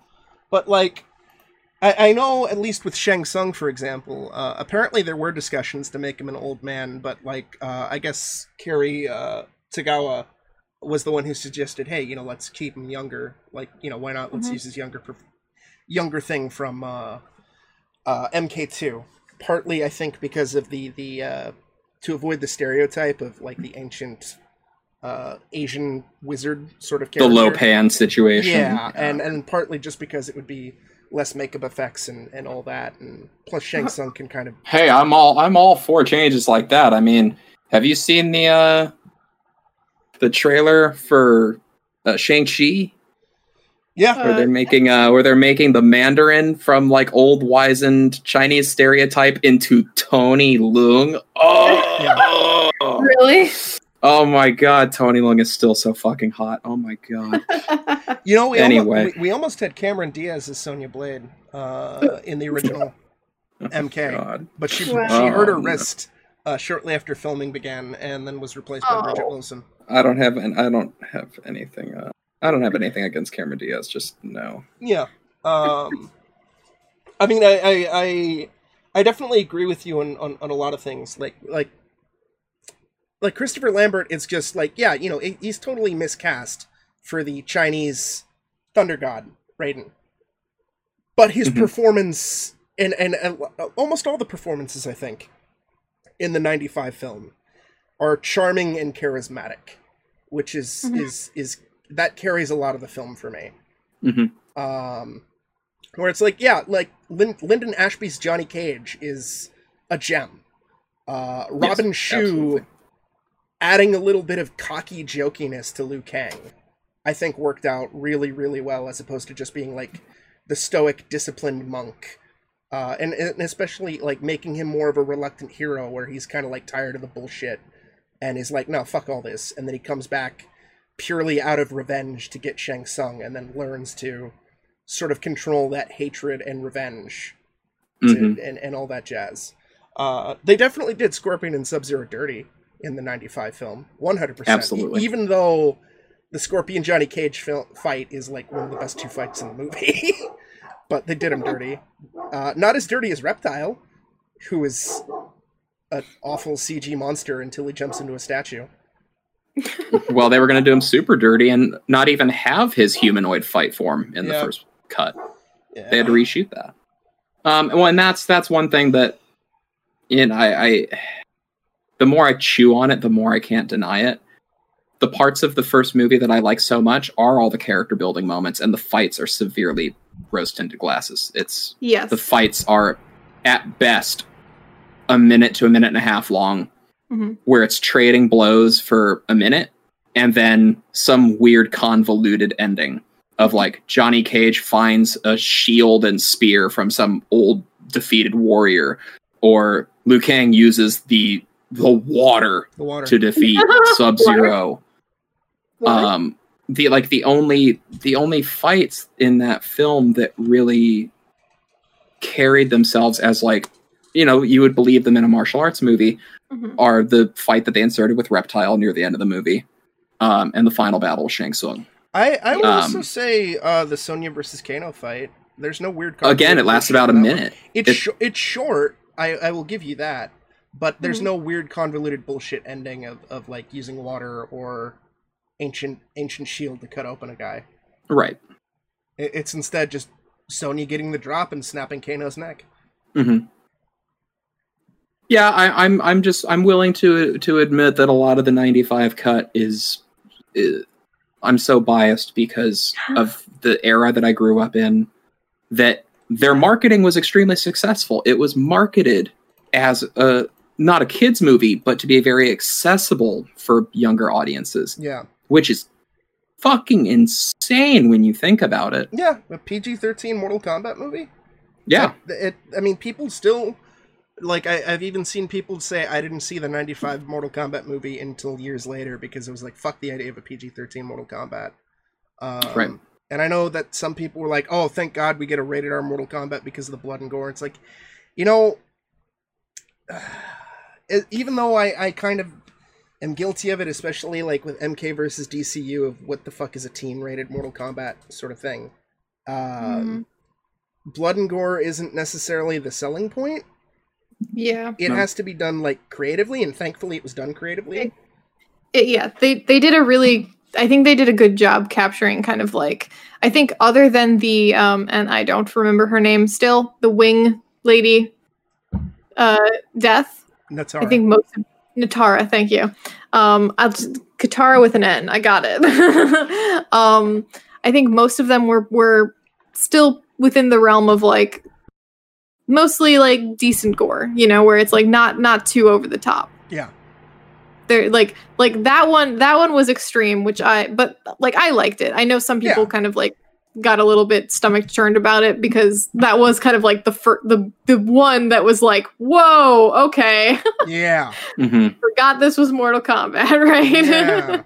Yeah, like you got a you got a taste of it when uh when Sub Zero broke Jax's arms Yes. off, but like it was Yeah. ice, so you know it's not like totally blood in your face. Mhm. And then like Kano ripping out Reptile's heart, but his blood isn't really red, so it's Yeah, like okay, they're still kind of pulling a weird punch there. yeah and but he's a he's a lizard monster so it's like, yeah, yeah but then yeah, Nitara getting split in half is like Jesus Christ. Oh, that's right, I forgot what I was watching. yes yes Yeah. even the even the like goro at the end and and you know Cabal getting A little- eaten by a fire dragon. yeah a lot Oh of yeah, them are- burning the burn victim to death. That was that was fucked. brutal.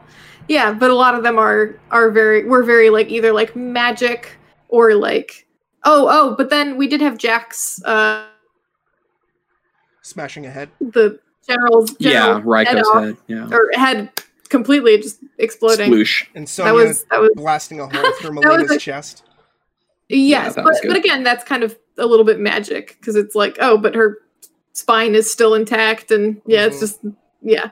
Mhm. it, that was very like oh yeah i get that from the game um the uh the head exploding one actually will um will had been lamenting that uh he didn't have a cool like like he was like oh this guy's got these cool robot arms now but like he's not really doing like i want to see a hit that like only a robot hand could do and i'm like hold on will yeah, just give it a second. give it a minute yeah we'll, we'll show you why these things are in Arcana. Like, I, I am Yeah, disappointed. exactly. I am disappointed though that somebody didn't explode into 32 rib cages. yeah, that would have that would have really put the stamp of approval onto it Mm. Yeah, Mm, onto yes. the film. yeah. Or or um, the one fatality. I can't remember who had it. The one fatality where it's a head rip, but he rips off your head three times. Oh, God, I don't. Oh, I don't remember. That sounds perfect. Oh That's God. the one thing I wish would have been in the movie. Sub Zero didn't rip anyone's spine out. Yeah, that would have been Mm, neat. yeah. Um, although although we could get uh, since Sub Zero, you know, spoilers is dead and he's gonna be Noob Saibot. We yeah, could get, he's gonna come back. We could get Wishbone in the next movie. True. Oh, that'd be dirty. So, that'd uh, be dirty. So, Kat, uh, Noob, one of Noob Yeah. Saibot's fatalities in Mortal Kombat uh, 9, the, the 2011 reboot, uh, Mhm. is because Noob Saibot can make a shadow version of himself, and Okay. he basically he grabs one leg, the shadow grabs the other leg, and then they pull Oh. and they bisect you just by the sheer strength of Nice. ripping you in half. And Nice, brutal. yeah, it's yeah, that'll be Well, fun. that they they've they've done a good job of establishing Bi-Han as this oh, as already like this this horrible nightmare monster. And then I I loved that in the final fight scene when his armor gets ripped off. I pointed out like, oh shit, all of his colored gear is gone. He's just in black now, Yeah. which is the setup for him becoming Noob Saibot and literally becoming like this Oh. phantom warrior.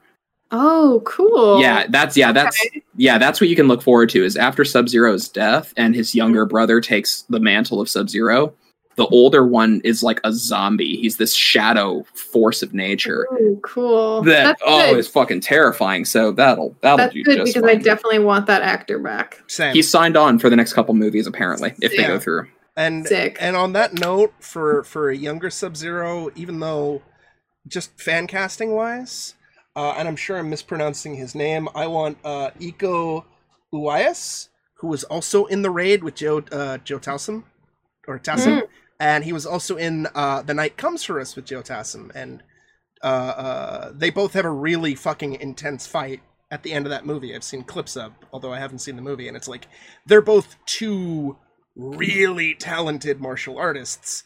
So the idea of younger Sub Zero played by him and Noob Saibot having a fight, and it's these two really talented fucking martial artists going at it, would be pretty dope. And you know, fuck it, stick Tony Jaa in there too. Just because. Yeah, I, I don't care. Just who he because we need Tony Jaa. Just just stick him in anywhere. Make him. Give me Ermac, Lateef fucking Crowder care. as Cyrax, I'll be happy. Yeah, there we go. There we go. Um, yeah, there's there's a lot of potentials that could be really really cool. Uh, so we got a little bit of time left. So I guess more '95 film or Annihilation. oh gosh. Well, Um, yeah, fuck.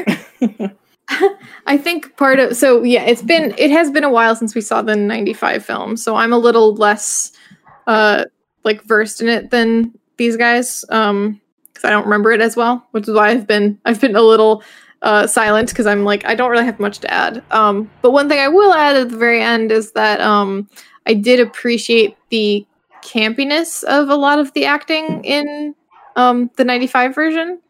Uh, and specifically, I think where we kind of felt the absence of that camp in the new one was with uh, Shang Tsung and uh, Raiden. Mhm.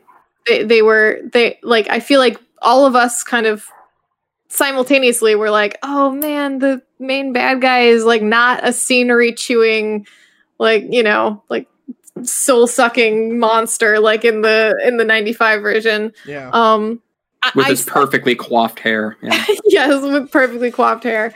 Um, I still, again, I still, I think he grew on me. Like, especially like towards some of his middle scenes, he he felt he felt menacing at that. Like, you know, he still felt really menacing. I think. yeah. He Um, he got over the point that like uh, he's done enough and like mugged at the camera enough that I can't wait to see him get his ass kicked. Yes, Yeah. exactly, exactly. That's yes. I think I think I think they established that a lot earlier in the '95 version. Like literally, his first scene, you're like, yes, I can't wait to see this guy get his get his face punched in. soul Yep. is mine. Um, Yes. Yeah, I, actually, I, I just looked it up too because I was curious about the the actor who played uh, Shang Tsung, and uh, apparently, like, do you remember the Dark Knight when when Batman has to go to China to to get that that Chinese mobster? Yeah. Yeah, that's he's Shang the- Tsung. Yeah. Yeah. I didn't know. I didn't. I didn't know that until now. Yeah, no, I, I, when I was googling everybody, I was like, oh, wow, awesome. Yeah, he's also in Ghost in the Shell. Oddly enough, Yeah. Apparently, he's also in Captain America: Winter Soldier, and uh, that one I didn't know. That one I didn't know either. He's in Contagion as well. Hmm. Oh, okay, Yeah. okay. He's also in In- Independence Day Resurgence, but I haven't seen that. I don't care about that. Well, yeah. Uh, I I think everyone and also no one was in Independence Day Resurgence. Yeah. Um. Oh, I got really excited because I, I saw that uh, Liu Kang's actor. I saw Monster, and I was like, "Oh, Monster Hunter," and it's like, no, it's just a movie called Monster Hunt. Oh, oh, so close. But apparently, he was in the uh, live-action Power Rangers movie.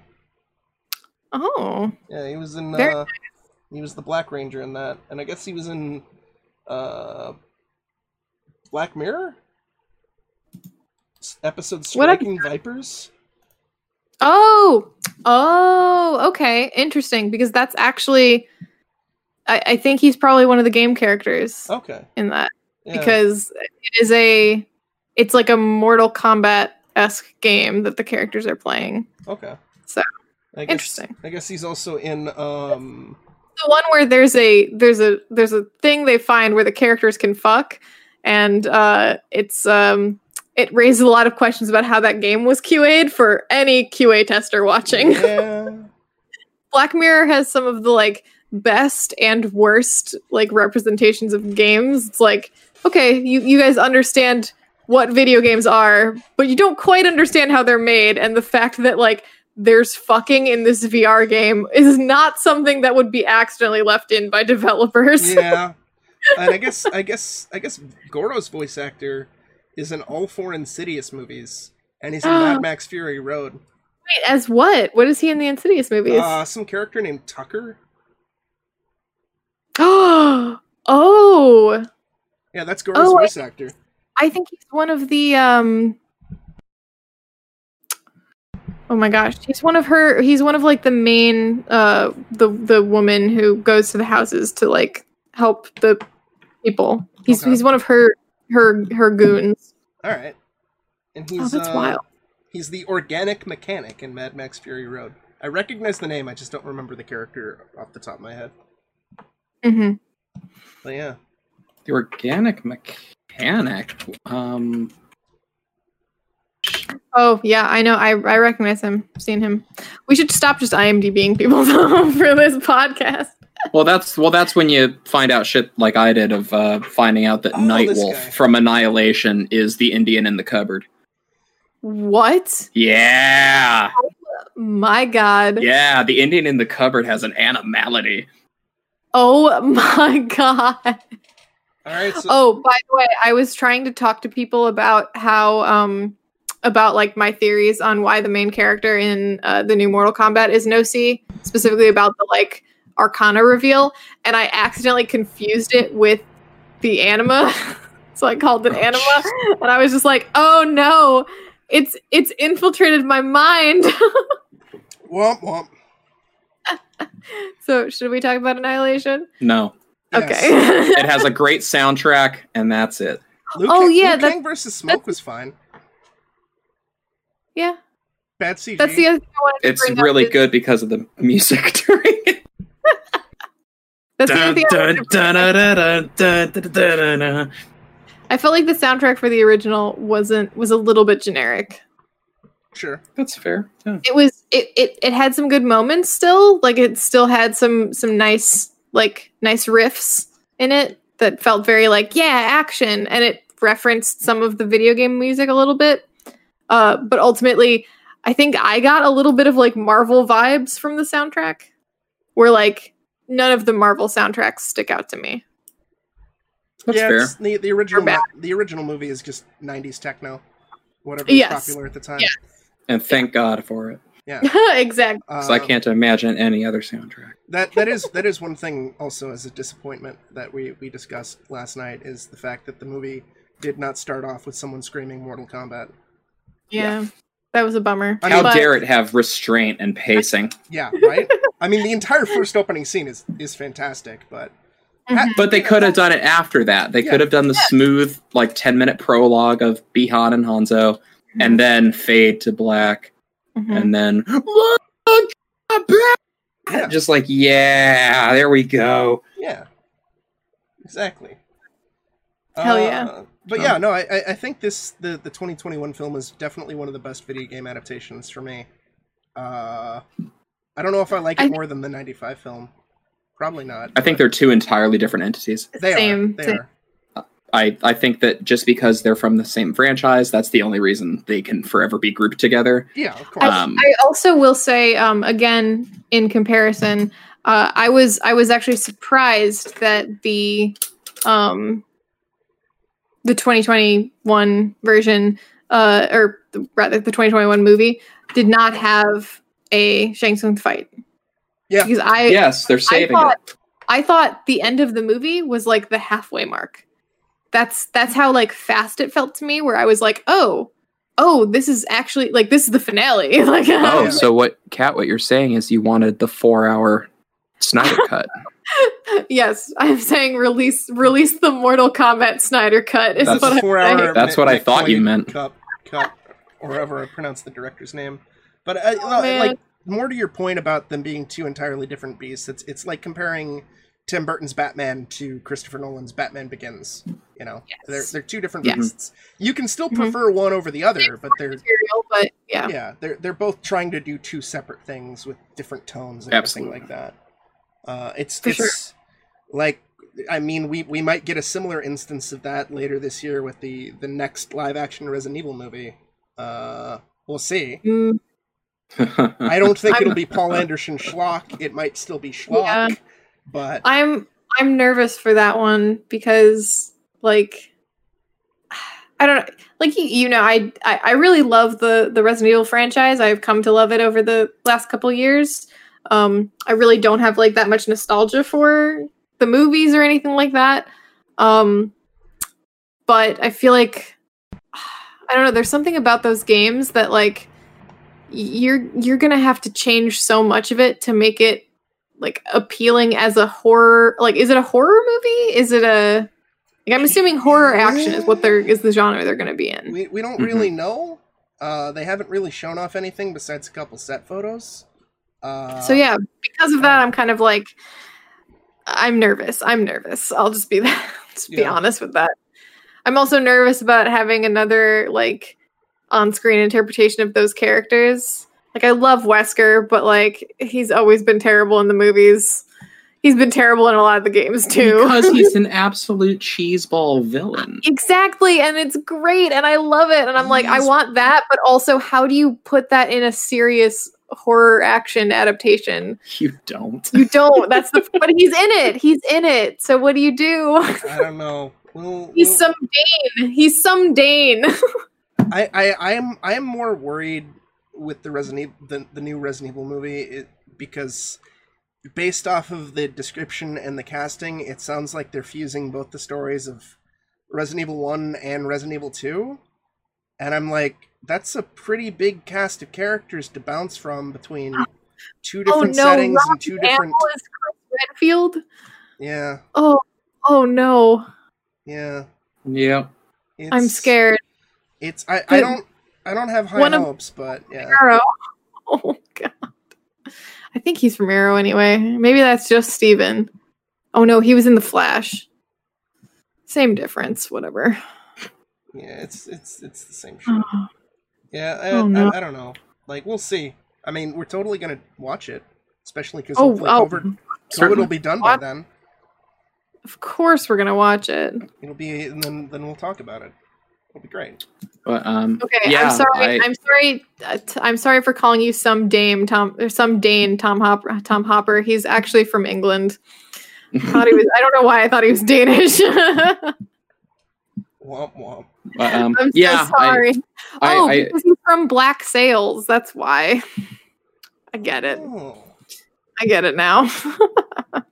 But um, yeah, uh, yeah. I'll just I'll just say in, in closing, you know, you can't compare the two movies beyond that they're from the same root franchise. I think your Batman comparison is perfect. That's exactly the way we need to look at these. Um, Mortal Kombat '95 gets uh, eight clapping French uh, Frenchmen out of ten, and uh, the new Mortal Kombat 2021 gets uh, seven garden gnomes through the eye out of ten.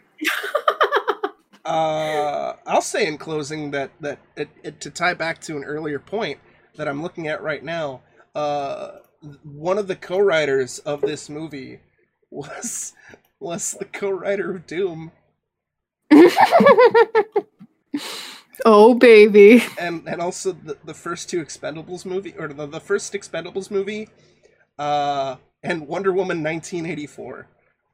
Oh no. Yeah. Oh boy. Oh no. He's also apparently co-wrote uh, upcoming uh, Shang Chi and the uh, untitled Spider Verse sequel. Oh wow. So he's getting around. Interesting. But yeah, he's he's do- he did Doom. Thank God. Semper Fi, motherfucker. Motherfucker. All right, Kat. What, what's your closing? Um, hmm. I don't know, as like one final word on this whole this whole thing. Uh fatality? There we go. Flawless victory. Perfect. Test your mic. Uh, They did it. They did the reference. They referenced the thing I like. I clapped. I'm gonna clap. come. I, I'm sure. I'm sure. Cat's animality will be like I Mm. don't know a, a seal because Yes. her name's Oh, Cat. mine's a- Mine's Mhm. a peacock. yeah. Oh, very There we go. nice. Absolutely. Yeah. It's, it's Well, like- all right. Yeah. Yeah. Yeah, uh yeah, I guess like proper closing for me is is I like both this and the 95 film Annihilation is garbage, but it's entertaining sometimes in the right groups of people like when you have Mike there. Who just unapologetically loves the fucking movie. He's like, I know has it's to. I know it's garbage, but I still love it because it's garbage. Sometimes you just gotta watch trash. It's true. I might just go back and rewatch House of the Dead. no, hold not no, with no, not without us, you not don't. without us. Because we gotta Oh, also watch House of the Dead too. Oh god. I hear House of the Dead 2 is actually better than the first one. But... Shut the fuck up. Lee, after saying multiple times, we're almost done with this chapter. You don't get to tell me to shut the fuck up. But James, we're almost done. We Almost are there. because we're nine minutes away from two hours, so we're killing it any second now. Just Hell padding, yeah. padding out the runtime for the YouTube algorithm. Oh fuck that. All right. You suckers, you've made it this far. Uh, well, I, I think instead you should have just said suckers. Suckers! All right, so I guess that'll do it. Uh, so yeah, Gooncast This- signing off. Gooncast signing off, and uh, yeah, we'll- Yep. You we'll can catch- uh damn it, you can catch us uh, on Twitch at uh Saber0307 uh for Mr. Saber's lovely streams of uh horror, retro, uh and all manner of of goon hack fraudery. and and soon to be Valley Jester at, at Twitch, and maybe Yes. maybe the Mhm. Attack Cat if she ever fucking streams Nancy Drew. God damn it! Yeah, no, don't worry about it. No, am I got a lot of about nothing to do, as as noted in my intro. Listen, listen. Well, we'll we'll keep we'll keep peer pressuring Cat into uh we will. Getting her stream back. We're up. gonna do it. There you go. We're gonna Uh, do it. Uh, yeah, you can catch catch my shameless plug over at uh, twitch.tv slash Valley Jester. I'm going to be getting things started uh, either tonight or tomorrow. I'm going to be starting off with a playthrough of The Adventures of Van Helsing, which is a wonderful ARPG with lots of gothic flair. Nice. And Dope. you can catch more of my stuff at my website, www.leealdercreative.com, which is actually going to be updated soon. I have a piece Oh coming God. up, uh, a deconstruction of Lovecraft and why it is near impossible to translate his material from book to screen. Awesome. Cool. And I think next time, Cool. next kill. Uh, next time we, we we get together for one of these things, uh, we gotta we gotta pick a time for us to do it, the the watch. But uh, it's gonna be erased. Hell yeah. This is gonna be a me podcast. I, I know absolutely nothing about it, and I want it that way. So neither of you tell me anything. I want to go in completely blind. I've never seen it, so I know nothing about it besides the fact that I'm going to make my inevitable erase two, erased harder joke. God damn it. zipping zipping the lips. I am hoping you guys will really enjoy it. Yeah, it'll be good. Yeah. All right. So everybody take care, and uh, yeah, uh, obligatory Mortal Kombat reference. Bye. Bye. Guys.